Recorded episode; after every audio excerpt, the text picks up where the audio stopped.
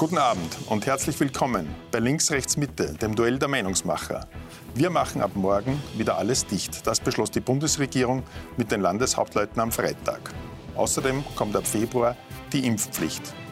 Der Unmut darüber ist riesengroß, das zeigte sich gestern bei der Demonstration in Wien. Was wurde politisch bei der Bekämpfung der Pandemie falsch gemacht? Und warum müssen wir schon wieder in die Isolation? Darüber diskutiere ich gleich mit meinen Gästen. Hans-Ulrich Jörges, er wurde beim Stern zum Star und hält die Corona-Politik für schikanös. Innenpolitik-Profi Rosemarie Schweiger vom Profil ist betroffen, weil viele haben Freunde verloren, aber nicht durch den Corona-Tod, sondern durch den Corona-Streit. Christina Aumeier-Hayek empfindet als Kommunikationsexpertin die türkis-grüne Regierungsperformance katastrophal. Anders sieht das Klaus Reitern vom ÖVP-Blog zur Sache. Der erfahrene Politikjournalist sagt, die Regierung habe ihr Ziel immer klar kommuniziert, nämlich der Corona-Spirale zu entrinnen.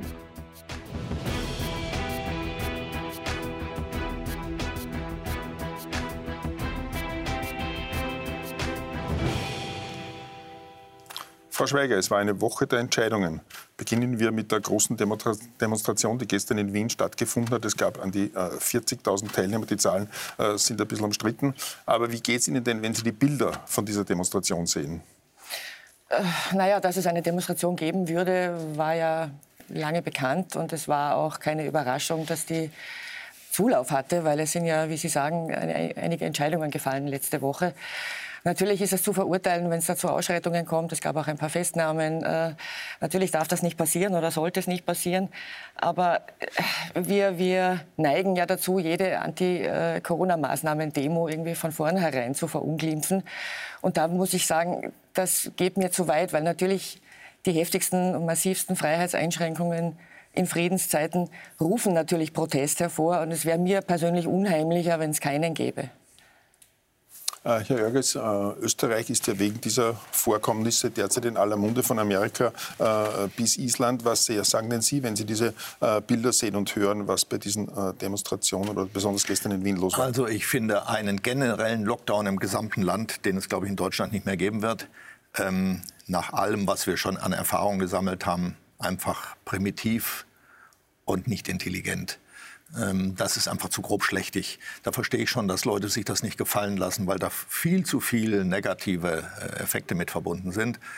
Ähm, das gibt es bei uns nicht, aber ich glaube, dass es eine Impfpflicht geben könnte, wie es die in Österreich gibt. Es gibt äh, heftige Diskussionen darüber und nach allem, was man hört, auch Druck aus der Industrie, weil halt eine Impfpflicht viele Kontrollpflichten der, der Arbeitgeber wegnehmen würden.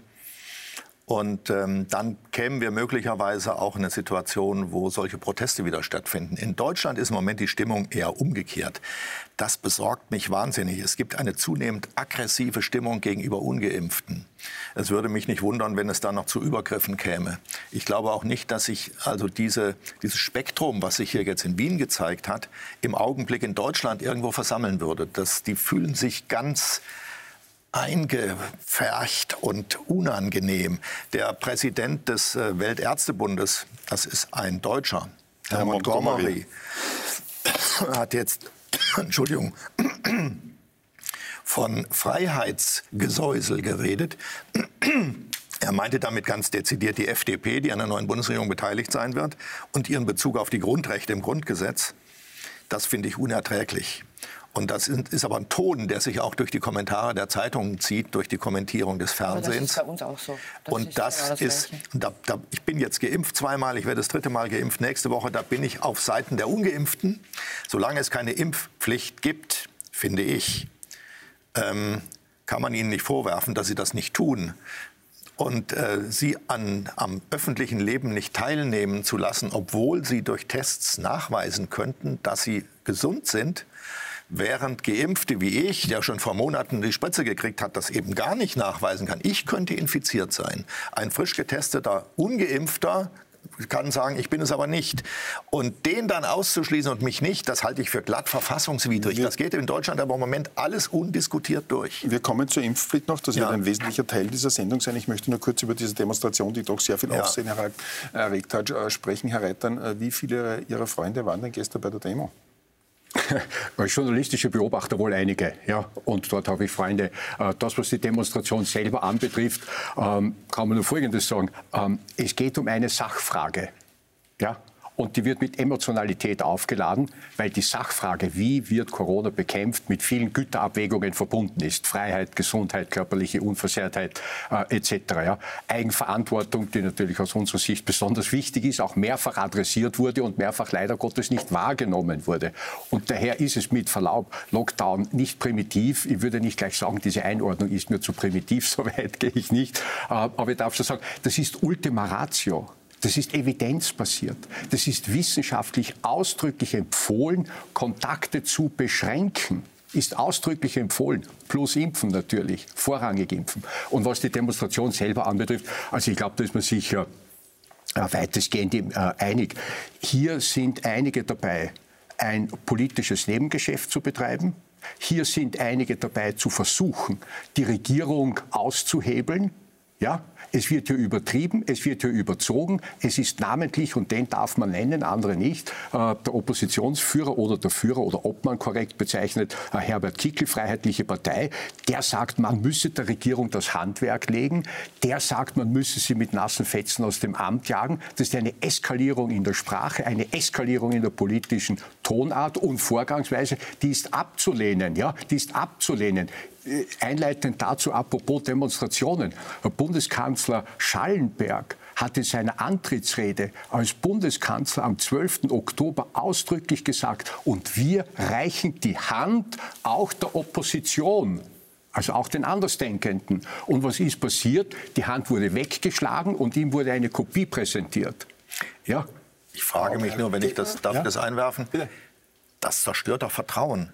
Die Menschen haben doch nicht damit gerechnet, haben sie gar nicht mehr für möglich gehalten, dass ein, ein bundesweiter Lockdown verhängt wird in Österreich, genauso wenig wie in Deutschland weil ihnen das x-mal erklärt worden ist, dass es das nicht mehr geben wird. Bei uns ist das x-mal erklärt worden. Wenn jetzt die Bundesregierung, was sie nicht mehr kann nach dem Impfschutzgesetz, das müssten dann die, die Bundesländer vereinbaren, ein Lockdown im ganzen Land verhängt würde, würden die Menschen der, der Politik gar nichts mehr glauben. Und zwar in allen Lagern. Dann hast du das Vertrauen vollkommen verloren. Und da muss die Politik schon ein bisschen darauf achten. Das, ist ja, auch in Österreich, das ist ja auch in Österreich der Fall. Ähm, aber um auf die Demonstrationen, auf die Bilder einzugehen. Also ich finde es schon unglaublich befremdlich. Äh, und da sind wir uns, glaube ich, einig, äh, Herr Reitern, dass äh, wenn dann der FPÖ-Obmann Herbert Kickl vorne weggeht äh, mit der, dem neuen politischen Verbündeten MFG und davon spricht, dass wir jetzt in Richtung Diktatur marschieren, da hört sich die politische Kommunikation Wobei auf. Kickl wurde gestern zugespielt im Video. Ja, aber da beginnt dann eigentlich gewesen. schon beinahe die Hetze. Also im Moment, das ist eine politische Notmaßnahme, die natürlich irgendwo auch eine politische Bankrotterklärung ist, weil das Krisenmanagement und das Risikomanagement gescheitert ist. Dieses Scheitern ist aber ein gesamtgesellschaftliches Scheitern und es finde ich, es lastet schon auf drei Säulen. Die Politik hat zu spät reagiert, zu viele Bürger haben sich nicht geimpft oder zu spät geimpft und ich möchte auch ein bisschen über die Rolle der Medien sprechen, die auch zum Teil zur Desinformation beigetragen haben. Also es ist ein breites gesamtgesellschaftliches Scheitern und nicht nur das Scheitern der Bundesregierung und einzelner Landeshauptleute, auch wenn deren Risikomanagement tatsächlich katastrophal war. Aber Frau Aumer, das Auffallende gestern war ja, und ich war auch als äh, Beobachter bei der Demonstration, mhm. dass hier eine sehr, sehr große Koalition stattgefunden hat. Es waren eben die Neonazis, es waren Rechtsradikale, es waren Parteifunktionäre, namentlich von der Freiheitlichen Partei, es waren aber auch Naturheiler und mhm. Gebetsrunden und Gesangsrunden und ganz normale Familien und Lodenmantelträger.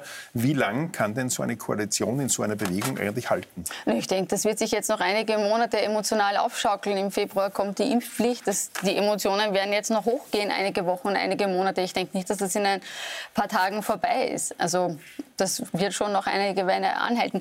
Die politische äh, Seilschaft oder die politische Koalition jetzt zwischen FPÖ und MFG bleibt zu diesem Thema sicher bestehen. Wie sehen Sie diese äh, Koalition, die es da gestern gegeben hat? Also wie lange kann das aufrecht bleiben, dass man gemeinsam demonstriert, obwohl man wahrscheinlich im Einzelnen doch recht unterschiedliche politische Ansichten naja, hat? Die gemeinsame Gegnerschaft, äh, die schweißt schon zusammen in diesem Fall, oder? Weil das sind ja so einschneidende Maßnahmen. Keiner kann behaupten, dass er irgendwie unbeschadet davonkommt. Also jeden von uns, jeden Einzelnen betrifft das alles. Und deswegen kann man da, glaube ich, dann schon über, über andere Unterschiede hinwegsehen bei so einer Demo. Kommunikation, wenn ich das... Ich, Entschuldigung. Ja, ich, ich, was, ich, was ich nur noch sagen wollte, wir, wir haben es uns sehr lange sehr leicht gemacht oder, bei diesen Demos. Da hieß es ja lange, ah, das sind Rechtsradikale, die ja. braucht man nicht ernst nehmen und die sind alle, die wollen ganz was anderes, denen geht es nicht um Corona.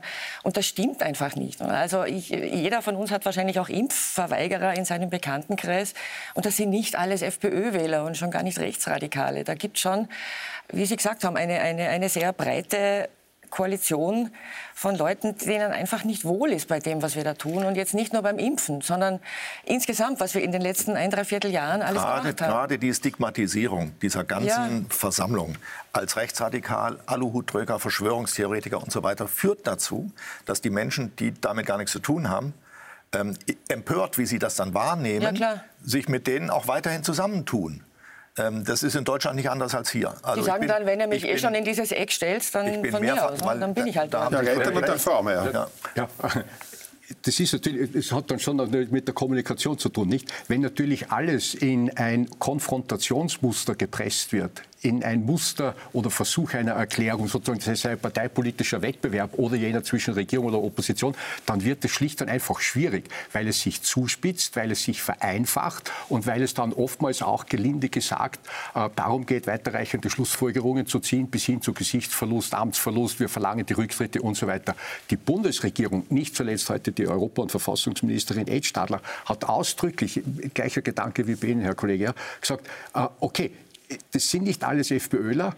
Wir wollten differenziert darauf zugehen. Ich sage nochmal, Schallenberg, Bundeskanzler, 12. Oktober, Opposition, wir reichen die Hand fürs Gespräch. Die wurde ausgeschlagen. Das heißt, es gibt definitiv das Bemühen der Bundesregierung, die Lage und der Mehrheitspartei, ja, die Lage so weit wie möglich, und da darf ich kurz noch was sagen zum Vertrauensverlust, die Lage so weit wie möglich beherrschbar, kontrollierbar zu machen und die Sache zu beheben. Und was jetzt den sogenannten Vertrauensverlust anbetrifft, schon Folgendes. Jetzt muss man sagen, worin wird denn das Vertrauen verloren? Manche sagen, und dann gibt es angeblich auch Befunde der Meinungsforschung, das sei das Vertrauen in die Politik. So einfach, glaube ich, ist die Sache nicht. Etwas, was sicherlich verloren gegangen ist, ist das Vertrauen in die Berechenbarkeit der Abläufe und darum ist die gegenwärtige Lage nicht nur kompliziert, sondern in der Tat komplex. Und etwas ist komplex, wenn, die, wenn der Ausgang der Sache ungewiss ist. Und das ist der Fall.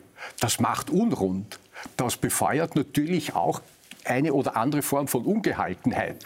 Wenn sich das paart mit der Bereitschaft, bei aller Vorsicht gegenüber allgemeinen Befunden, ja, ähm, Schuldige zu adressieren und ausfindig zu machen, na, dann haben wir dieses Amalgam da, wie wir es vorfinden. Also, ja, also um, um, weil Sie die Meinungsforschung äh, zitiert haben, um eine aktuelle äh, Profilumfrage zu zitieren, nur noch drei Prozent der befragten Österreicher würden sagen, das Krisenmanagement oder das Risikomanagement der Regierung ist sehr gut.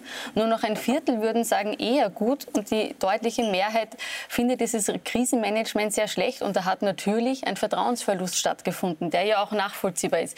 Mehrere Versprechen haben einfach nicht gehalten. Es gab keine Orientierung und das, was Sie vorher angesprochen haben, Herr Reitern, hat eben nicht stattgefunden. Man ging eben im Frühling und zu Sommerbeginn nicht auf impfskeptische Menschen zu. Es gab ein Budget für eine Impfkampagne und diese Impfkampagne ist vom Roten Kreuz im Juni ins BKA, also ins Bundeskanzleramt gewandert und dann hat man nichts mehr von dieser Impfkampagne gehört. Man ist eben nicht auf impfskeptische Menschen zugegangen und hat diese Spaltung eigentlich schon forciert und vorangetrieben, weil ja der ehemalige Bundeskanzler Sebastian Kurz verkündet hat vom Sommer, die Pandemie ist für die Geimpften vorbei. Ja. Der Rest tangiert uns eigentlich nicht. Und man wusste ja auch, dass Alles die ÖVP-Wähler ÖVP geimpft sind. Von daher war ja die eigene Wählerschaft unmittelbar nicht betroffen. Das war fahrlässig. Am 12. Oktober erklärte Bundeskanzler Schallenberg, wir sehen die Pandemie noch nicht im Rückspiegel. Punkt um.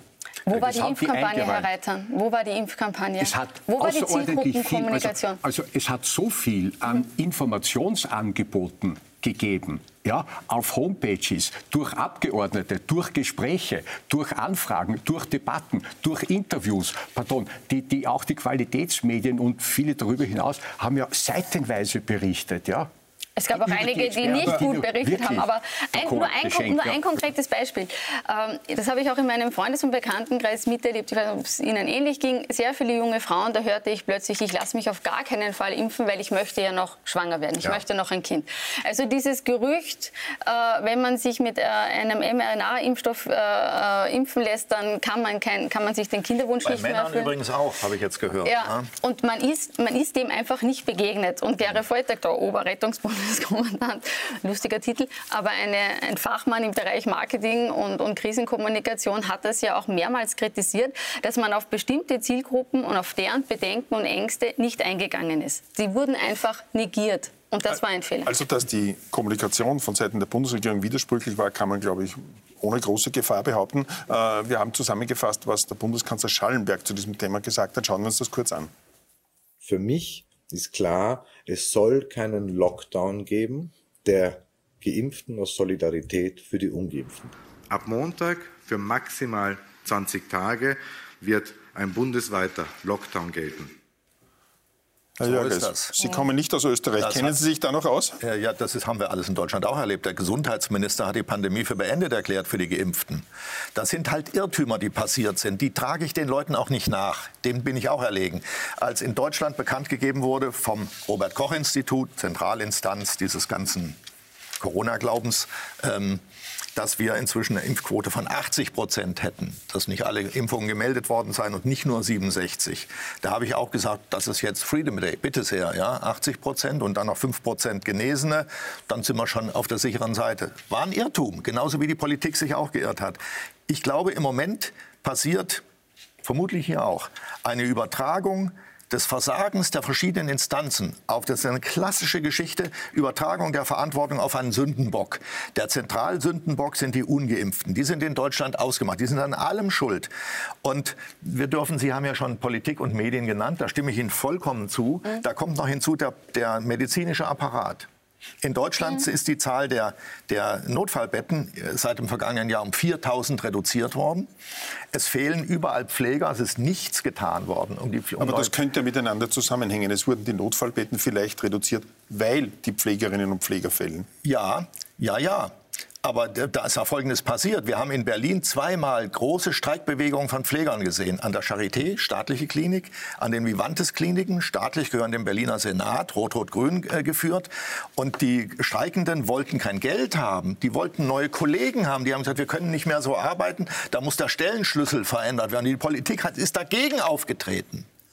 Und diejenigen, die in diesen Kliniken und in privaten Klinikkonzernen dafür zuständig sind, verantwortlich sind, dass es nicht genug äh, Notfallbetten gibt möglicherweise und jetzt ständig darüber klagen, dass angeblich Operationen verschoben werden müssen und so weiter, da muss man sehr vorsichtig sein, ob es überhaupt so stimmt. Aber jedenfalls, wir hören das ja jeden Tag, die muss man an die eigene Verantwortung erinnern. Die, die nicht geimpften, sind nicht, den, das akzeptiere ich nicht, sind nicht der Zentralsündenbock dieser ganzen entgleisten Geschichte. Wenn, wenn man ein zentrales Versäumnis oder einen zentralen Fehler der Politik sucht, dann würde ich auch dort landen. Also das, bei, das ist klar von Anfang an, dass das Gesundheitssystem, dass die Krankenhäuser der Flaschenhals sind dieser Pandemie. Das ist nicht die, das ist nicht die Zahl der Todesfälle.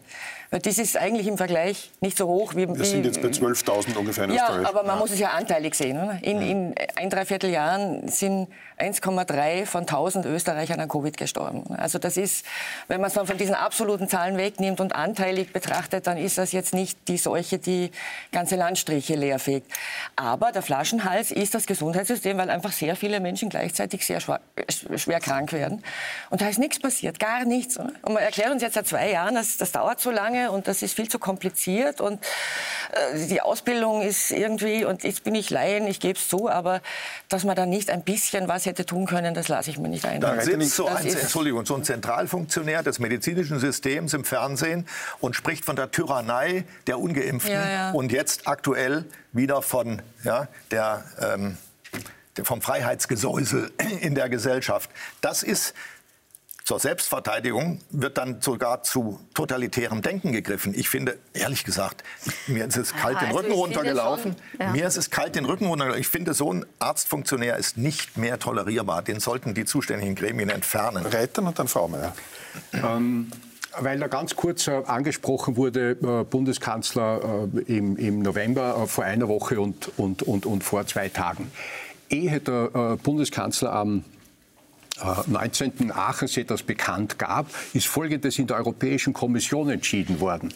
Wenn es Corona-Hilfen gibt für Wirtschaftssektoren, muss das beihilfenrechtlich abgeklärt werden, weil sonst ist es eine Wettbewerbsverzerrung.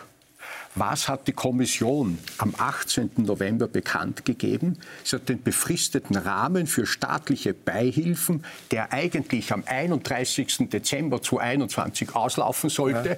bis Juni 2022 pardon, verlängert. Das heißt, mit all dem Wissen, mit all der Expertise kam man A zu dieser Schlussfolgerung, es geht offenbar weiter und hat das dann jetzt, sprich 18. November, entschieden. Also der Vorwurf an die Regierung könnte doch nie lauten, das gemacht zu haben, sondern kann nur sagen, danke, zeit- und sachgerecht entschieden. Oh, das, ist aber jetzt ein bisschen abenteuerlich. Also, dass wir uns bei der Regierung bedanken dafür, dass jetzt im Moment äh, zeitnahe entschieden wird. Ja, Herr Reiter, die Zahlen, die jetzt eingetreten sind in der Realität, die hat das Prognosekonsortium der, von der Wienern bereits im Juni definiert. Also diese Zahlen liegen seit Juni am Tisch. Seit Juni gibt es diese Prognosen für den Herbst und es ist einfach nichts passiert. Und alles, was jetzt kam, also das Maßnahmenpaket, das noch vor drei Wochen verkündet wurde und dann vor zwei Wochen, also 3G am Arbeitsplatz, dass jetzt eine Impfpflicht doch möglich ist, nämlich sehr schnell auch verfassungskonform plötzlich möglich ist. Ähm, die 2G-Plus-Regel, die jetzt in Wien ist. Also all diese Verschärfungen auf Bundesebene kamen einfach zu spät, abgesehen davon, dass manche Landeshauptleute einfach nur geirrlichtert sind durch diese Krise. Ja, also das ist doch einfach also ein Prognose hin oder her, pardon, pardon, pardon, ganz, ganz kurz nur. Hm? In, der, in der Regierung oder in der, in der ÖVP, dort kursieren und wird auch gesagt. Das war so im, sei es Juni, Juli nicht absehbar. Man hat etwas seitens der Expertinnen, ja, also nicht seitens der Politik der Expertinnen, die Mutation unterschätzt das Auslaufen mancher Impfung. Sehr viele aus dem ärztlichen Personal sind im Herbst erkrankt, weil sie bereits im Jänner geimpft worden sind. Ja, ist die schlimm Expertenempfehlung war der dritte Stich vom Sommer für die Risikopatienten. Ja, der dritte aber, Stich. Und 2,5 mal so ansteckend. Hier sind auch seitens der Experten ohne Schuldzuweisung, bitte, ich möchte das nur wiedergeben, ja, ohne Schuldzuweisung, ja, hat man manches an Verbreitung etc., an Risiko, an, an Ansteckungsgefahr offenbar etwas unterschätzt oder es hat sich nachträglich als höher als ursprünglich angenommen herausgestellt. Nein, nein, nein, Entschuldigung, ähm, dass hier Fehler passiert sind, gibt inzwischen ja, der Bundeskanzler davor. zu, gibt ja. der Gesundheitsminister zu, geben die Landeshauptleute zu. Namentlich das, Schützenhöfer, ja, natürlich. Stelzer inzwischen ja, auch. Die Medien also, also, nicht zu. Das stimmt. Die Medien, die Medien kommen schon noch. Die, das ist nämlich meine Frage an die Runde. Stünde es nicht der Politik insgesamt langsam gut an, sich, sich für diesen ganzen Horror, den wir hier schon seit 21 Monaten erleben, zu entschuldigen? Naja, ich finde, das ist ja auch jetzt passiert. Ja. Äh, also der Gesundheitsminister Mückstein hat sich ja auch entschuldigt, Bundeskanzler Schallenberg ebenfalls, allerdings nur bei den Geimpften, was ich kontraproduktiv halte in der jetzigen ähm, Situation und emotionalen Stimmungslage, glaube ich, war das ein Schuss nach hinten. Ähm, ich finde aber, um noch mal ganz kurz auf den Punkt äh, zu sprechen zu kommen, dass das gesamtgesellschaftliche Versagen ich finde schon auch, dass Ungeimpfte einen Anteil daran haben. Ich bin auch gegen dieses Sündenbock-Phänomen, aber hm. nein, unsere Impfquote ist zu niedrig. Ja? Also natürlich hat für mich auch jeder, der ungeimpft ist, einen Anteil daran bitte, das einfach mal aussprechen zu dürfen. Zweifellos. Also, aber äh, nicht alleine. Ganz so, nein, natürlich nicht ja. alleine. Ja, aber das ist natürlich auch schon, keine österreichische Spezialität. Ja, überhaupt. ja niemand ist dann schuld. Niemand ist dann schuld. Und wenn eine Entschuldigung, finde ich, dann könnte sich, könnten sich die Landeshauptleute und auch die Bundesregierung tagtäglich bei den, beim medizinischen Personal entschuldigen. Denn in Österreich drückt sich ja jeder weg, wenn ein Fehler passiert ist und wenn es schief läuft. Alle drücken sich jetzt weg, ja, niemand war verantwortlich. aber, genau. wer kann sich, aber, ja, aber wer kann sich nicht wegdrücken? Das Spitalspersonal. Ja, also Ärztinnen und Ärzte, Pflegekräfte, die tagtäglich diesen Job machen. Das sind die einzigen, die sich im Moment nicht wegdrücken, weil sie nicht können, weil sie quasi an dieser Pandemiefront stehen. Die haben sogar gestreikt. Und die Politik ist ihnen entgegengetreten und hat nicht gesagt, da müssen wir was tun. Wir müssen jetzt mal sehen, dass wir Geld mhm. mobilisieren, damit die Stellenpläne in den Krankenhäusern erweitert werden. Mhm. Sie haben sie nicht erweitert. Das waren zähe Streiks in Berlin. Interessanterweise gegen Rot-Rot-Grün, was die Stadtregierung angeht. Ja, in Berlin, also das ist nicht eine Frage von Konservativen, die das nicht einsehen und die eher autoritär verfahren, sondern das ist... Äh das ist mir jetzt zu schnell gegangen. Die Konservativen würden etwas nicht einsehen oder autoritär nein, verfahren. Nein, nein, nein. ich wollte sagen, das ist keine Spezialität von Konservativen, dass sie sich Streikenden entgegenstellen. In diesem so. Fall haben sich Rot-Rot-Grün den streikenden Pflegekräften, die sie immer gefeiert haben und die sie beklatscht haben, entgegengestellt und gesagt, dafür gibt es kein Geld. Ganz peinliche Geschichte. Ähm, und äh, die Pflegekräfte sind die einzigen, die wirklich vollkommen, die sind wirklich schuldlos. Und nun ist der Schuldige ausfindig gemacht in Deutschland, hier vermutlich auch. Es sind die Nicht-Geimpften.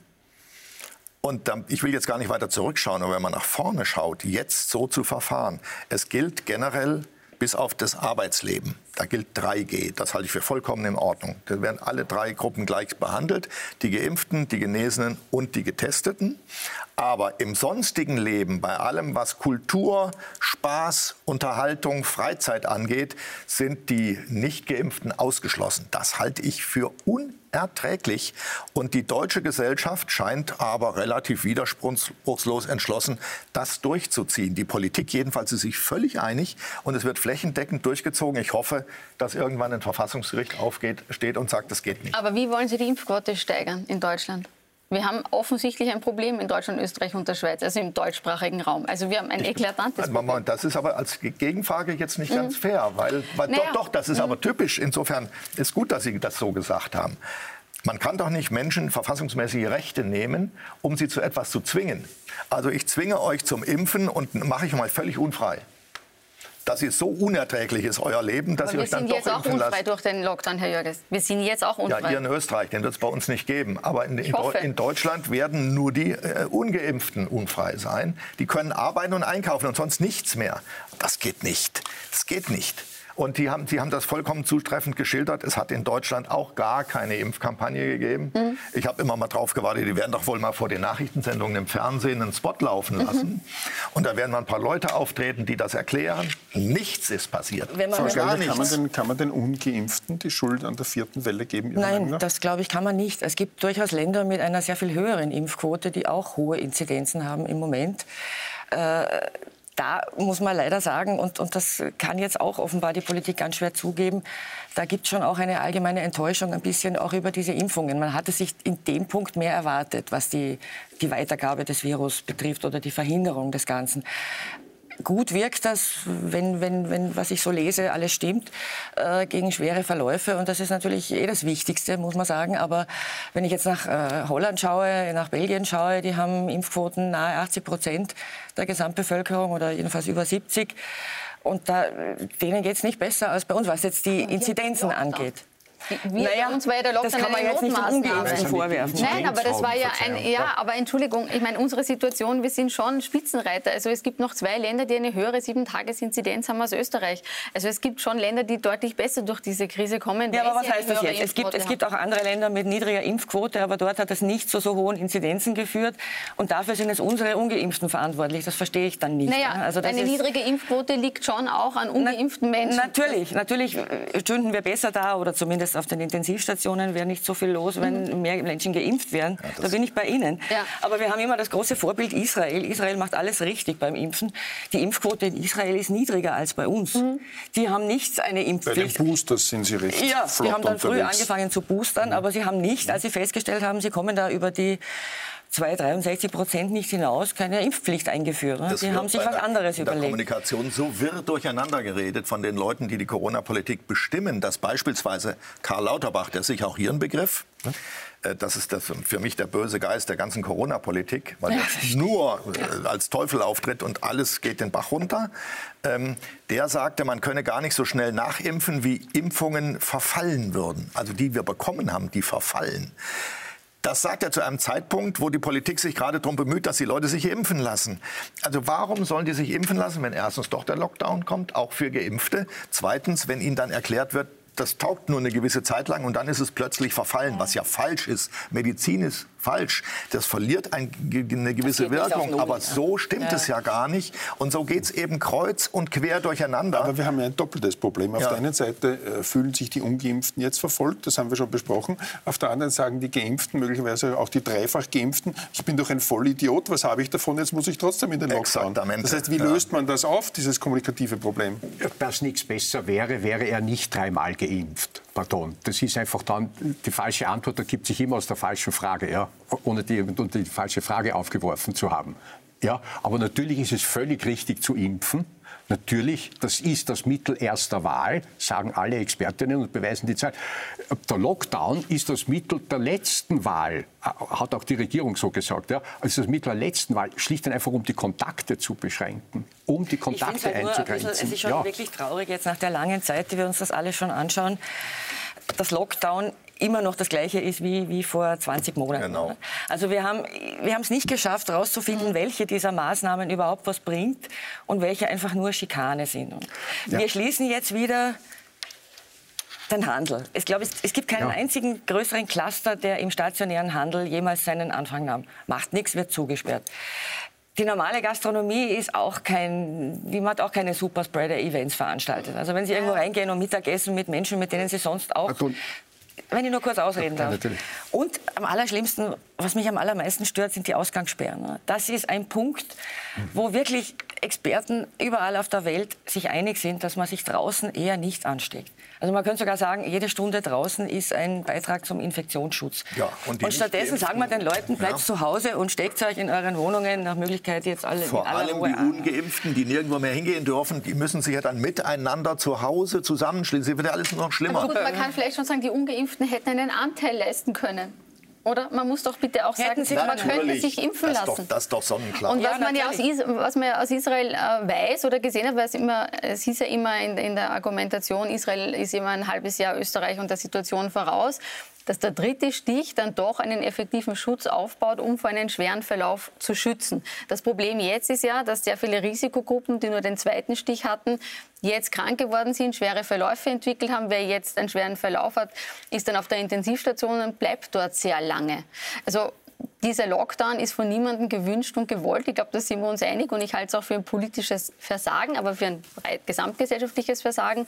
Aber wenn die Spitalsambulanzen in bestimmten Bundesländern am Anschlag sind und die dortigen Spitalsmitarbeiter keine Kapazitäten mehr haben und schlicht nicht mehr können, ist es eine Notmaßnahme. Ich sehe das jetzt hier als Notmaßnahme. Wird, wird, wird das von den äh, Geimpften bis zu dreifach Geimpften auch so akzeptiert werden? Es gab ja das legendäre Zitat äh, eines Landeshauptmanns, wir haben alles richtig gemacht. Mhm. Die dreifach Geimpften könnten heute sagen, wir haben alles richtig gemacht. Was wollt ihr noch von uns? Ich glaube, dass die Geimpften weiter waren bereits als die Bundesregierung. Ich denke, dass da schon viel mehr gesickert ist, dass der Kahn jetzt einfach im Dreck steckt und dass das einfach ein Debakel ist und dass wir wahrscheinlich außer mit, einem, mit einer absoluten oder breiten, sofortigen Kontaktreduktion aus dieser Notsituation nicht rauskommen. Also, also ich denke schon, dass das bei, bei, Geimpften schon gesickert ist, diese Erkenntnis. und dann Herr Jörgens. Ja, äh, ganz kurz, äh, die Frage der Kontakte, der Kontaktverfolgung ja, war von Anbeginn an ein Thema vom zitierten Roten Kreuz, sehr verdienstvolle Institution mit eben solchen Persönlichkeiten, gab es Vorschläge über App Contact Tracing durch die Bank, überall kritisch bis ablehnende Stimmen aufgrund des Datenschutzes. Ja, bitte. Da bin ich schon ganz bei Ihnen. Ja, das ist multikausal, grob vereinfacht gesagt. Ja, also Sie nannten es gesellschaftlich breiteres mhm. und so weiter Haben Versagen. Haben irgendwo halbwegs funktioniert? Na, andersrum. Dann hätte man sich ja bemühen können, sie zur Funktion naja, zu bringen. Na, Entschuldigung, äh, es, gab, es gab zum Thema Nation Branding, es gab zum Thema Nation Branding vor einigen Jahren äh, den Herrn Simon Einhold. Der hat einen mehrseitigen Bericht vorgelegt, Österreich, Nation Branding. Und der letzte Satz lautete, das, was ihn hier in diesem Land, und er kennt die Länder dieser Welt, ähm, am meisten verwundert ist, sobald es eine Idee gibt, gibt es jemanden, der erklärt, warum das nichts ist.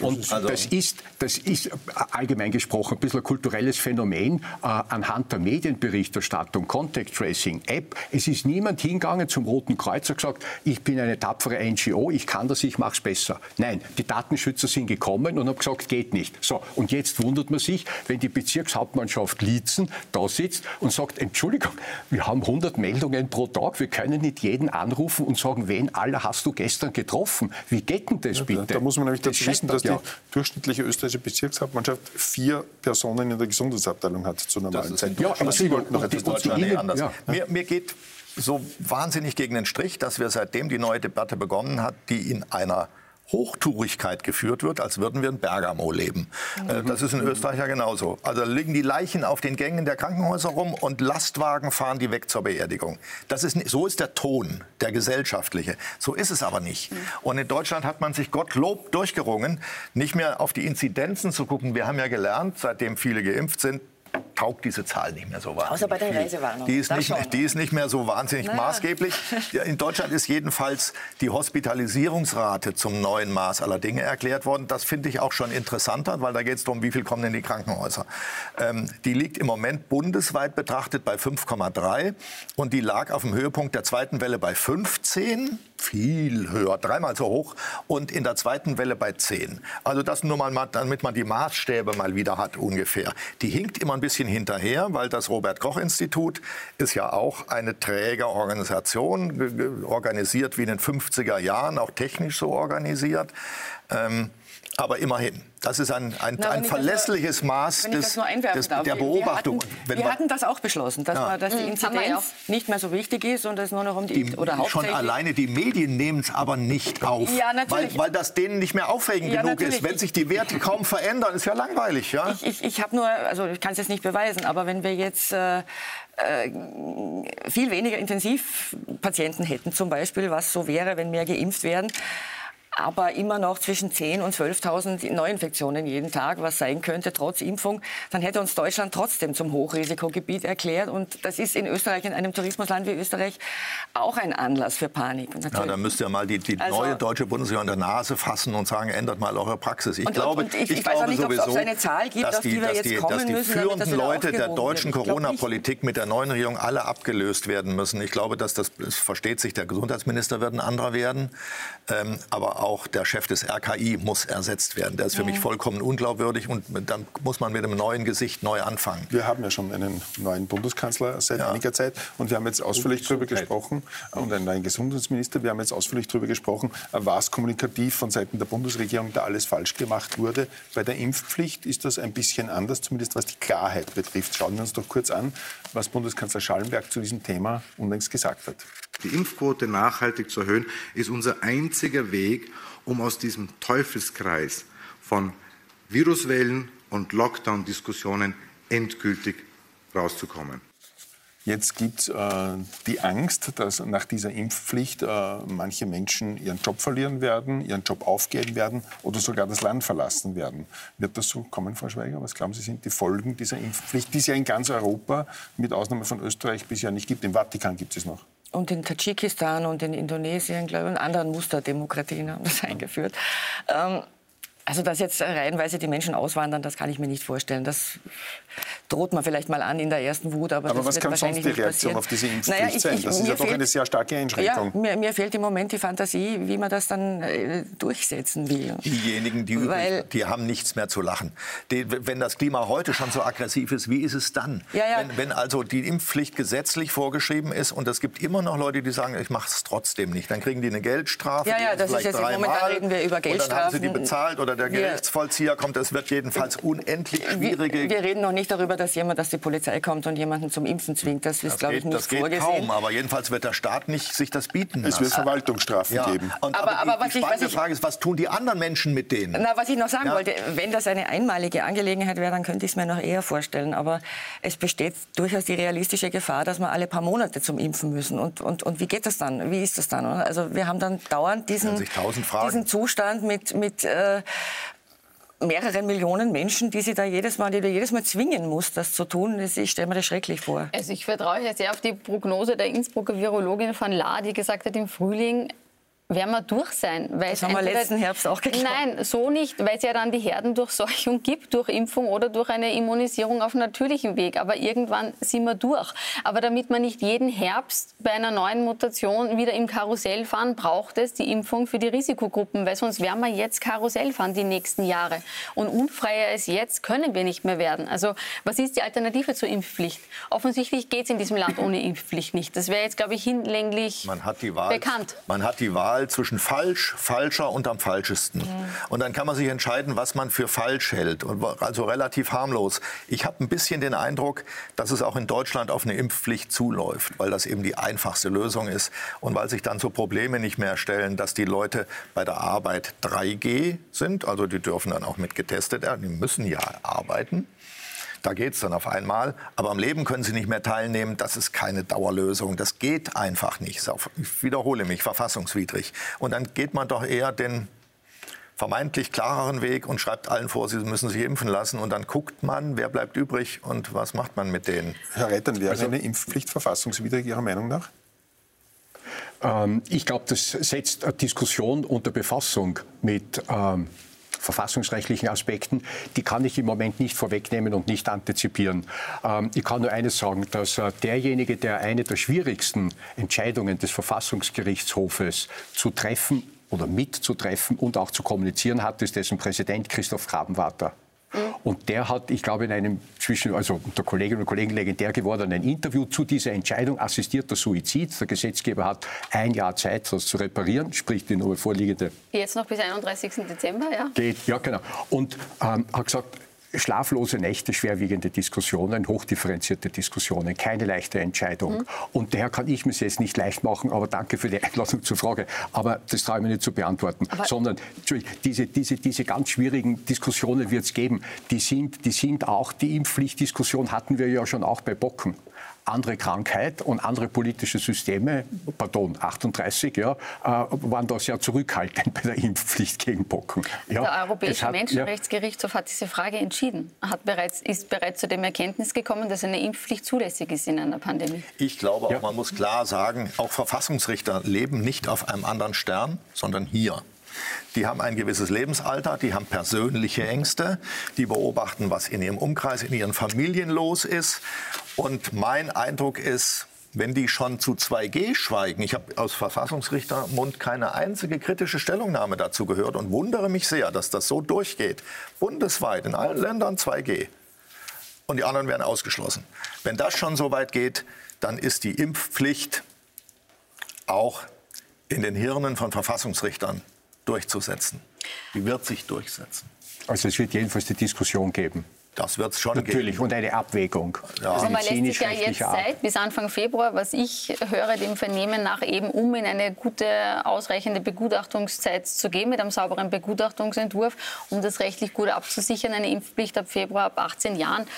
Äh, ich habe mit zwei Verfassungsrechtlern gesprochen, beide halten das für absolut ja, ja, möglich. Also ohne, sagen, ich habe noch keine Gegenstimme also gehört von jemandem. Und für den assistierten Suizid gab es im Justiz... ist politisches Recht immer gewesen. Natürlich, ja. Und es gab im Justizministerium Aufklärung zum Thema assistierter Suizid, eigene, eigene Expertinnengruppe, eigene Anhörungen, ein eigenes Beratungsgremien, die immer wieder gilt, auch für andere Rechtsfragen, äh, Fachkolleginnen und Kollegen geholt haben, anzuhören, abzuwägen. Es war ein relativ breites Verfahren, sehr diskret, nicht öffentlich, zugegebenermaßen, leider auch nicht in allen Aspekten nachvollziehbar, aber es wird dann schon sehr differenziert bearbeitet. Es ist ja jetzt Sicher. schon ein, ein, rapides Ansteigen der Impfquote festzustellen in Österreich. In, in Wien gab es gestern die meisten äh, Anmeldungen äh, seit Beginn äh, dieser Impfungen. Wäre wär das ein Weg, dass man sagt, okay, durch den drohenden Zwang steigt die Impfquote dermaßen stark an, dass man vielleicht die Impfpflicht dann ab 1. Februar gar nicht mehr braucht? Ich denke, dass man sie braucht. Ähm, und das Versagen war ja vorher, denn um noch mal ganz kurz auf das Burgenland zu sprechen zu kommen, hätten wir in ganz Österreich die Impfquote der Burgenländer Länder wären wir ohne Lockdown aller Voraussicht nach durch diesen Herbst und Winter gekommen. Und was hat es im Burgenland ausgemacht? Ich habe dort mit vielen Ärzten gesprochen, die in den in unzähligen Nacht- und Wochenenddiensten Menschen geimpft haben. Und die schildern mir, die Leute sind gekommen und waren hoch motiviert. Das ist jetzt eine kollektive Aufgabe. Wir gehen jetzt impfen, um uns aus dieser Pandemie zu befreien. Und dort gibt es ein Vertrauen in die Landesregierung und die burgenländische Landesregierung hat eine Impfkampagne gemacht über den Sommer. Also die haben das geschafft, was auf Bundesebene nicht möglich war. Mit und, Anreizen. Mit ja, mit Anreizen und mit Informationen. Und da war nicht jeder, der Impfskeptiker war, ein Impfskeptiker war, wurde nicht als Idiot beschimpft und als ja, Dummkopf, ja. sondern da wurde auf Ängste und Bedenken eingegangen. Äh, es gab äh, Community Manager, die in den Bezirken äh, stark waren. Die Hausärzte haben dort stark mit, mitgewirkt und haben geimpft. Und es hat einfach funktioniert und die haben einfach eine Top-Impfquote. Und hätten wir das auf Bundesebene ausgerollt, statt uns mit dem oberösterreichischen Landtagswahlkampf zu beschäftigen, dann wären wir ohne Lockdown, ist meine Annahme durch diesen Herbst und Winter gekommen. Darf das ist doch einfach hausgemacht. Danke. Darf ich Schlüsselbegriff Ärztin aufgreifen? Mhm. Richtig. Leider Mangel in manchen Bezirken. Es sind manche Kassenarztstellen nicht mehr zu besetzen. Ja, das ist ein Faktum. Zu wen gehen denn die hin? Völlig richtig. Also, dass das in Oberösterreich an den mangelnden niedergelassenen Ärzten gescheitert ist, die nicht verfügbar waren, glaube ich nicht. Ich glaube, es gibt, es gibt, es gibt es auch eine ganz Mangel und es gibt nicht besetzte Kassenarztstellen. Es gibt auch eine ganz andere Erzählung, die lautet, die Hausärzte wurden von Anfang an in diese ganze Kampagne überhaupt nicht eingebunden. War das ja ist ein Problem so. des Gesundheitssystems in mhm. Wahrheit, dass die Hausärzte, die zur Verfügung stünden und ihre Patientinnen und Patienten sehr, sehr gut kennen und auch beeinflussen können, in keiner Weise eingeladen waren. Und die Apotheken durften aber, nicht einmal impfen. Aber jetzt gibt es so wenig Ärzte am Land. Pardon, ich habe vorgestern, jeder hat irgendeine Anekdote. Ja. Mhm. ich aber, aber. Eh, genau, ja, es ist dann halt lediglich anekdotische Evidenz und nicht empirische. Aber, aber die Anekdote von gestern, ein Telefonat ähm, eines Arztes, steht mitten im Leben, ähm, fährt zurück nach Salzburg Salzburg, der war impfen in Zell am See. Mhm. Der muss dort ausrücken, aushelfen. Ja, ich, also, das ist nur die Anekdote. Frage ist schon ja? sehr, sehr berechtigt. Das ist in Deutschland ja auch festzustellen. Ich bin heute Morgen hier am Stephansdom rumgelaufen. Da ist eine lange Schlange, die lassen sich im Dom impfen. Ja, das ist ja? toll.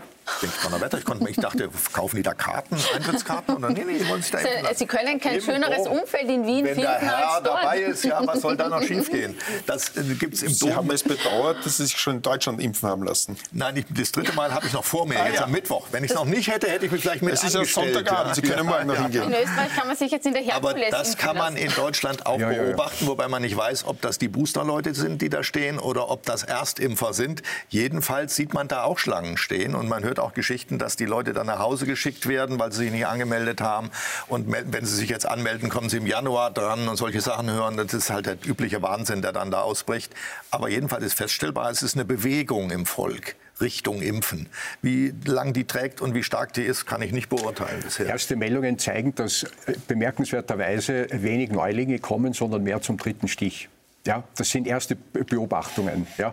Aber es gibt natürlich auch Chancen äh, durch EDV-Systeme, die nicht zusammenbrechen. Eines äh, davon ist jenes in Wien. Und die können Datenschutz hin, EDV her. Ja, das EDV-System gibt es in Deutschland nicht im Gesundheitswesen. Äh, ich würde das in Österreich jetzt auch sind, ja, wir sind, ja, aber wir sind, was IT und E-Government anbetrifft, ist Österreich angeblich einigermaßen gut aufgestellt. Äh, der Punkt ist Abgleichung Melderegister, Impfregister. Frau Schweiger, wäre es eigentlich möglich, dass es so kommt wie bei der Gurtenpflicht? Die gibt es ja seit 40 Jahren äh, und bis heute schnallen sich ungefähr 10 Prozent äh, der Autoinsassen nicht an. Wäre das möglich, dass bei der Impfpflicht auch so kommt, dass wir die Impfquote steigern können, mhm. aber damit, äh, uns damit abfinden werden Sehr müssen, dass sich 10 Prozent eben nicht daran halten? Ich weiß nicht, ob man so gut vergleichen kann, weil der, den Gurt, den muss ich nicht inhalieren, den muss ich mal irgendwie. Also der, aber, der, ja, der, aber die Typen, die übrig bleiben, sind wahrscheinlich ziemlich gut vergleichbar. Ja, das ist möglich. Ja. Das, das sind so kauzige Typen, die es auf keinen Fall machen also wollen. Also Studien, also aus den, es wurde ja bereits im Frühling von mehreren Instituten die Impfbereitschaft erhoben. Und die reichte bei einem seriösen Institut meines Vertrauens nicht über. nicht, Wer bezahlt das? Insider-Schmähs. Äh, Kleine Werbeeinschaltung. nicht An sich ist links, rechts mit der Werbefreiheit. Entschuldigung, Entschuldigung, nee, aber weil ich die Zahl parat habe. Aber es reichte nicht über, es ging nicht über 60 Prozent hinaus. Ich glaube, das hat man einfach nicht ernst genommen. Und man hat ja auch in Israel gesehen, bis zu 60 Prozent und, und dann stockte es. Ähm, und ich denke, dass man das einfach nicht ernst genug genommen hat, dass die Impfbereitschaft doch relativ überschaubar ist und überschaubar war. Äh, und man hat dann wohl gehofft, naja, aber jetzt kommen wir alle raus, jetzt impfen wir uns aus dieser Pandemie raus und das muss doch sein und, und jeder wird äh, sich impfen gehen lassen. Das war schlicht eine Fehleinschätzung. Und ich sehe das so wie Sie, Herr Jörges, ich glaube, es gibt diesen, diese 10 Prozent, das ist der harte Kern, der wird sich nie impfen lassen. Und äh, aus welchen Gründen auch immer. Ich, ich also auf 100 Prozent wird man nicht kommen und das wird aber nicht notwendig sein. Nein, da wurde der mRNA- und Vektorimpfstoff abgefragt. Weil es gibt natürlich einige, Entschuldigung, nein, nein, aber die ja. sagen, jetzt auf den Totimpfstoff, weil warten, genau. nicht? Und das ja. sind ja zwei mhm. Entwicklungsverfahren und eines schon im Antragsverfahren bei der mhm. Europäischen genau. Kommission oder Instanz. Ja. Ähm, da gibt's, ja danke, genau, mhm. Novax. Und da gibt es einige, die genau darauf setzen. Ja, ich ja. kenne auch und Menschen, die sich noch nicht impfen haben lassen, die auf Valneva warten wollen und die das auch durchziehen, bis der im Frühling auf den Markt kommt. Äh, und ich denke auch, dass das nochmal was bewegen könnte Ja. Aber glaube, es wird einen harten ja, Kern geben. man sollte sich in diesen Situationen, wo man verrückt werden könnte, wenn man so die Diskussionen verfolgt, was da alles gesagt wird, Freiheitsgesäusel etc. etc., ähm, zurückbesinnen, worum es eigentlich geht. Es geht mhm. darum, zu, zu, vermeiden, dass das Gesundheitssystem überfordert wird und Leute sterben, weil sie medizinisch nicht versorgt werden können. Darum geht's. Mhm. Und da gibt es messbare Faktoren. Das ist die Zahl der beatmeten Intensivbetten, der Intensivbetten überhaupt ähm, und der Einlieferung von Corona-Patienten in die Krankenhäuser. Da sind wir jetzt in Deutschland im Prinzip so weit, dass die Politik sagt, sie schaut darauf. Die Medien weigern sich noch darauf zu schauen, weil das ist ganz langweilig. Weil diese Kurve geht nicht so hoch. Wenn man die beim RKI sieht, geht die sogar ein bisschen nach unten, weil die melden nach und dann sinkt die zunächst mal sehr schlecht zu kommunizieren. Ist aber die harte Währung. Die harte Währung ist, wer kommt ins Krankenhaus. Und da müssen wir als Medien eigentlich viel mehr hinterher sein. Wovon reden die eigentlich die ganze Zeit? Wenn wir Stimmen aus Kliniken hören, dann sagen die, unsere Betten sind jetzt fast ausgelastet. Ähm, dann frage ich mich, sind das die Betten, die ihr für Corona-Patienten reserviert habt? Gibt es nämlich. Oder sind das alle Intensivbetten, die ihr habt? Na, Intensivbetten sind immer vorbehalten. Ne? Es ist schwierig. Ja, es gibt in Deutschland 22.000 Intensivbetten und 3.400 Corona-Patienten. Wenn du das so nebeneinander hältst, denkst du, das kann noch nicht so weit sein, dass wir jetzt in Bergamo leben. Da ist noch Luft.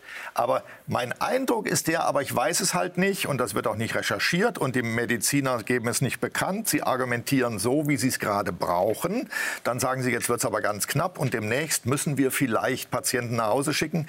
Das sind alles so weiche Formulierungen, die sind nicht belastbar. Und da müssen wir hinterher sein, festzustellen, was ist da eigentlich los und welche Interessen stecken dahinter, zu verhindern, dass es genug Intensivbetten gibt und genug Pfleger, die da an der, die da an der Seite also ich glaube jetzt nicht an eine, äh, ein, ein tiefer liegendes Interesse, das irgendjemand hegt und pflegt, um, diese, um diesen Personalschlüssel nicht zu gewährleisten.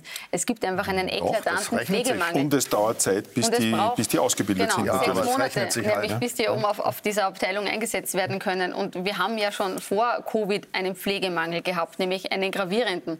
Und ich bin jetzt 44 und seit ich politisch denken kann, höre ich, eine Pflegereform steht kurz bevor. Das ist in Österreich so wie mit der Bildungsreform. Also ja. beides kommt jetzt wirklich unmittelbar. Aber die kostet richtig Geld und deshalb ja. wollen naja, aber da steht, da, Entschuldige, da stellt sich schon die Frage, ja. wenn dieser Zustand so ist, warum hat sich die Politik in den letzten zwei Jahren, vier Jahren, sechs mhm. Jahren darum eigentlich nicht gekümmert? War das zu wenig populär? War das zu teuer? Was sind die Gründe Ihrer Meinung nach? Naja, äh, mit, mit, mit Geld hätte man schon, hätte schon geholfen, oder? Also wenn, wenn Pfleger plötzlich mehr verdienen, es ist nicht alles, aber, aber das ändert schon einiges und da ist nichts passiert. Das ist ja sogar so in Deutschland so gewesen. Die wollten ja gar nicht mehr mehr Geld haben. So weit waren die ja schon unten, sondern die haben gesagt, wir brauchen Kollegen, damit wir überhaupt noch da arbeiten können, weil wir halten es nicht mehr auf, aus. Was und dann, ja dann hört man, frage, dann hört man Schwestern, Krankenpflegerinnen, die sagen, ähm, da muss man sich in der Nachtschicht alleine um 29 mhm. Patienten kümmern. Das geht nicht. Äh, ja, weil, weil, Sie gerade hier sitzen, ich würde Sie das gern fragen. Vielleicht haben Sie eine ja. Antwort. Es gibt in Deutschland, Sie haben es eh erwähnt, jetzt mittlerweile 4000 Intensivbetten weniger als vor zwei Jahren.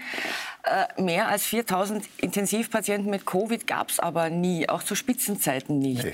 Wie ist das möglich, dass jetzt quasi, äh, dass damals die Welt unterging nahezu, weil diese Intensivbetten mit Covid-Patienten belegt waren und jetzt gibt es die Intensivbetten gar nicht mehr? Mhm. Äh, das Wobei diese ganz. Zählung umstritten ist, das muss ja, man jetzt dazu sagen. Ja. Aber die 22.000 sind allgemein anerkannt. Weil das würde ja dann heißen, dass, man, dass, dass, Deutschland jetzt schon ohne Covid am ja, das Anschlag zeigt, dass ich jetzt mit meinem laienhaften Verstand, dass selbst die Mediziner gedacht haben, das ist vorbei. Offenbar, diese, ja. Ja, diese Covid-Welle ist vorbei, Offenbar. wie wir alle. Ja, ja. Wir dachten, haben, jetzt da müssen wir jetzt nicht mehr so viel Betten vorrätig halten, die können wir jetzt umwidmen, da machen wir andere Sachen. Wahrscheinlich, mit. ja. Was mich noch interessiert, äh, wie ist denn in Deutschland eigentlich das Verhältnis und das Vertrauen zu den Wissenschaftlern? Hat sich das verbessert? Hat sich das verschlechtert? Weil das ist ja in Österreich eine ständige Diskussion. Werden die Wissenschaftlerinnen und Wissenschaftler eigentlich genügend in die Diskussion eingebunden? Werden sie ernst genommen? Für mich werden sie zu viel eingebunden, ehrlich gesagt. Ähm, ich glaube, dass von den, es gibt ja Riesenmehrheiten, immer Zweidrittelmehrheiten, die für einen harten Kurs sind in der Corona-Politik. Politik immer waren. Die stehen hinter der offiziellen Politik, die sehen auch die Widersprüche nicht, die sind im Prinzip dafür. Also jetzt 2G und, ähm, und den Ausschluss der Nichtgeimpften und die Nichtgeimpften sind schuld und so weiter. Da gibt es schon große Mehrheiten für. Und ähm, ich glaube, Sagen Sie mir Ihre Frage. Der heilige, der heilige Drosten. Sie der haben zum Beispiel Drosten, in Deutschland ja. den Professor Drosten, der ein sehr es angesehener gibt, Wissenschaftler gibt, ist. Es gibt eine von, von Angela Merkel, muss man leider sagen, eingeübte Praxis, nur bestimmte Virologen im Kern der Politik zu akzeptieren. Da gehören Drosten und andere dazu. Das sind die Hardliner. immer gewesen.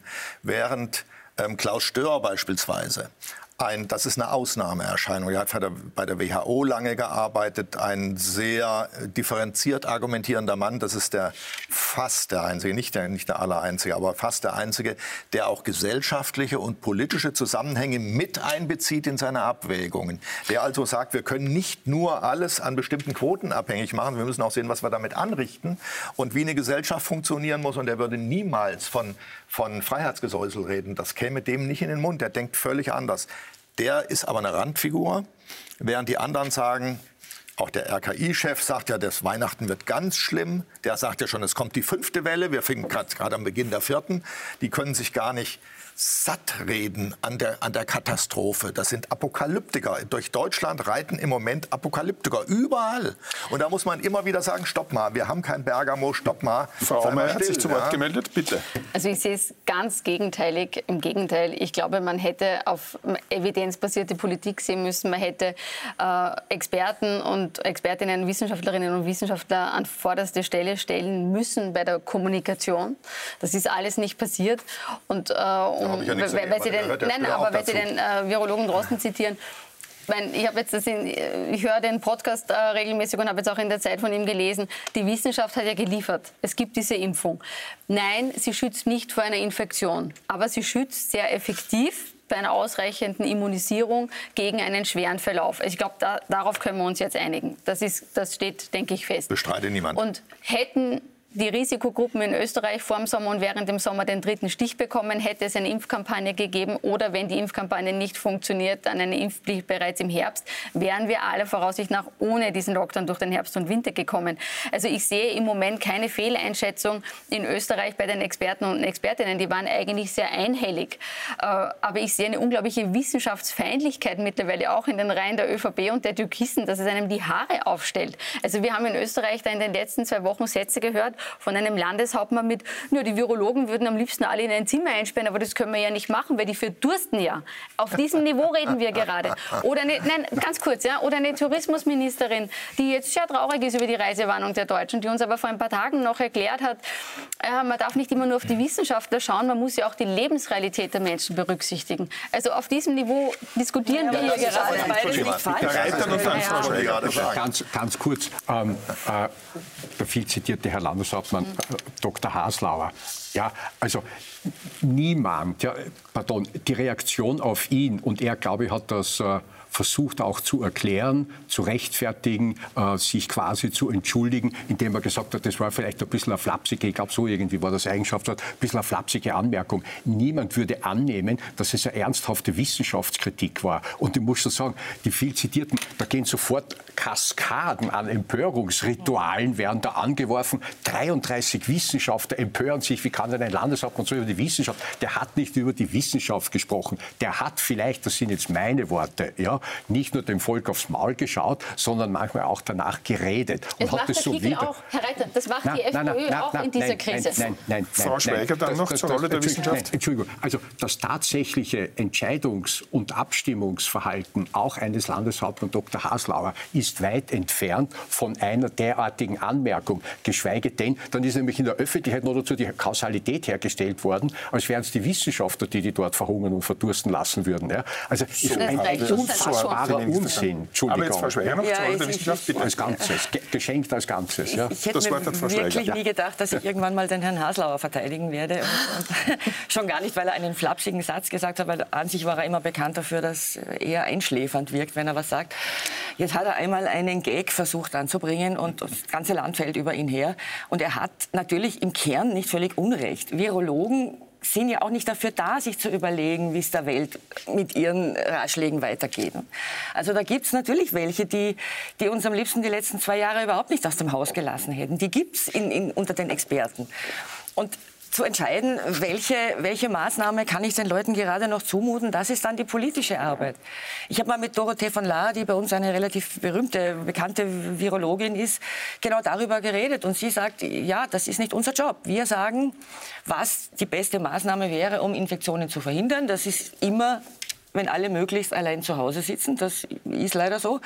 Und die Politik muss dann entscheiden, was, was kann man dieser Gesellschaft noch zumuten. Ja. Und das, darauf hat er Bezug genommen und das würde es, reicht jetzt nicht für ja, die Empfehlung diese Art von Shitstormen, die er da jetzt gerade hat. Dann habe ich noch eine Letzte Frage an die Runde. Es wird jetzt angekündigt, dass der Lockdown 20 äh, Tage dauern wird ungefähr. Das haben wir zu Ostern auch schon gehört. Das war die berühmte Osterruhe und dann wurde daraus, ich glaube, der bisher längste Lockdown, den es äh, gegeben hat. Ich wollte nur kurz Ihre Einschätzung wissen, Frau Aumeier. Glauben Sie, dass das mit 20 Tagen getan sein wird oder befürchten Sie, dass das länger sein könnte? Nein, das glaube ich nicht, äh, weil die Infektionszahlen einfach zu hoch sind. Also 15.000 äh, jetzt in den letzten Tagen die werden zeitverzögert auf den Intensivstationen aufschlagen. Ähm, die sind aber bereits überlastet oder am Anschlag in, in, manchen Bundesländern. Und die Zahlen steigen in allen Bundesländern, selbst im Burgenland mit einer sehr guten äh, Impfquote. Ich halte das für zu optimistisch. Herr Reiter, wie schätzen Sie das ein? Ich, ich, kann nur allgemein antworten. Ähm, die, die zuständig sind und verantwortlich äh, ist Bundesregierung, können nur zeitgerecht das Angemessene machen. Selbstverständlich ist darauf zu vertrauen, dass diese Erklärungen und die Entscheidungen und heute ist ja Hauptausschuss, nicht, da geht das Ganze im Verordnungsweg über die parlamentarische, wenn Sie so wollen, legislative Bühne, dass das hält. Sie haben also noch Vertrauen. Das wäre meine Frage an Frau Schweiger gewesen. Haben Sie noch Vertrauen in die Politik, dass diese 20 Tage wirklich stimmen? das hat jetzt weniger mit Vertrauen zu tun und mehr damit, dass sich sonst alles wiederholt, wie wir es im Vorjahr hatten. Und da war es genauso. Da hieß es auch, jetzt machen wir einen schnellen Lockdown.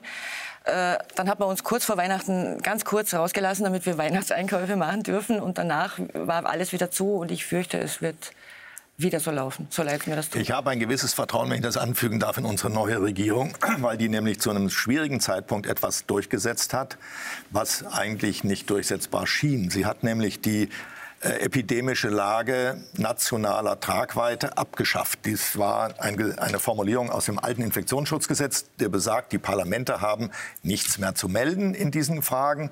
Und dann haben sich immer nur, Sie kennen das ja auch, die Runden der Ministerpräsidenten der Länder plus Bundeskanzlerin zusammengesetzt und freihändig regiert. Seit zwei Jahren freihändig dies und jenes und immer in die Rechte von Leuten eingegriffen. Das ist jetzt abgeschafft worden, das gibt es nicht mehr. Die Parlamente sind wieder zu beteiligen, auch in den Bundesländern. Und das ist höchste Zeit. Das war sehr unpopulär, das war auch kaum zu kommunizieren, weil sie den mhm. Leuten ja vorher gar nicht erzählt haben, dass die Parlamente nichts zu melden haben. Das war ihnen ja peinlich. Das haben sie eher abgestritten. Und jetzt müssen sie sagen, ja, das war aber die ganze Zeit schon so. Anyway, das ist jetzt beseitigt worden. Jetzt muss Herr Söder in Bayern für seine Politik selber haften und sehen, wie er in seinem Landtag eine Mehrheit dafür findet, statt ständig nach Berlin zu verweisen und zu sagen, Berlin soll dies und jenes regeln. Das ist schon ziemlich gut. Und da kommen neue Leute, ins, ins Geschirr in unserer neuen Bundesregierung und damit auch auf einer anderen Grundlage. Pessimistisch bin ich gar nicht. Da höre ich einen gedämpften Optimismus heraus. Ja, so ist das. Ich danke allen Teilnehmerinnen und Teilnehmern für diese doch äh, sehr angeregte Diskussion. Äh, meine Damen und Herren, das war links, rechts, Mitte von heute. Äh, wir lassen uns vom Lockdown nicht unterkriegen. Das Thema wird uns auch nächste Woche äh, beschäftigen. Ich danke Ihnen fürs Zusehen, wünsche Ihnen eine gute Woche und einen schönen Abend. Auf Wiedersehen.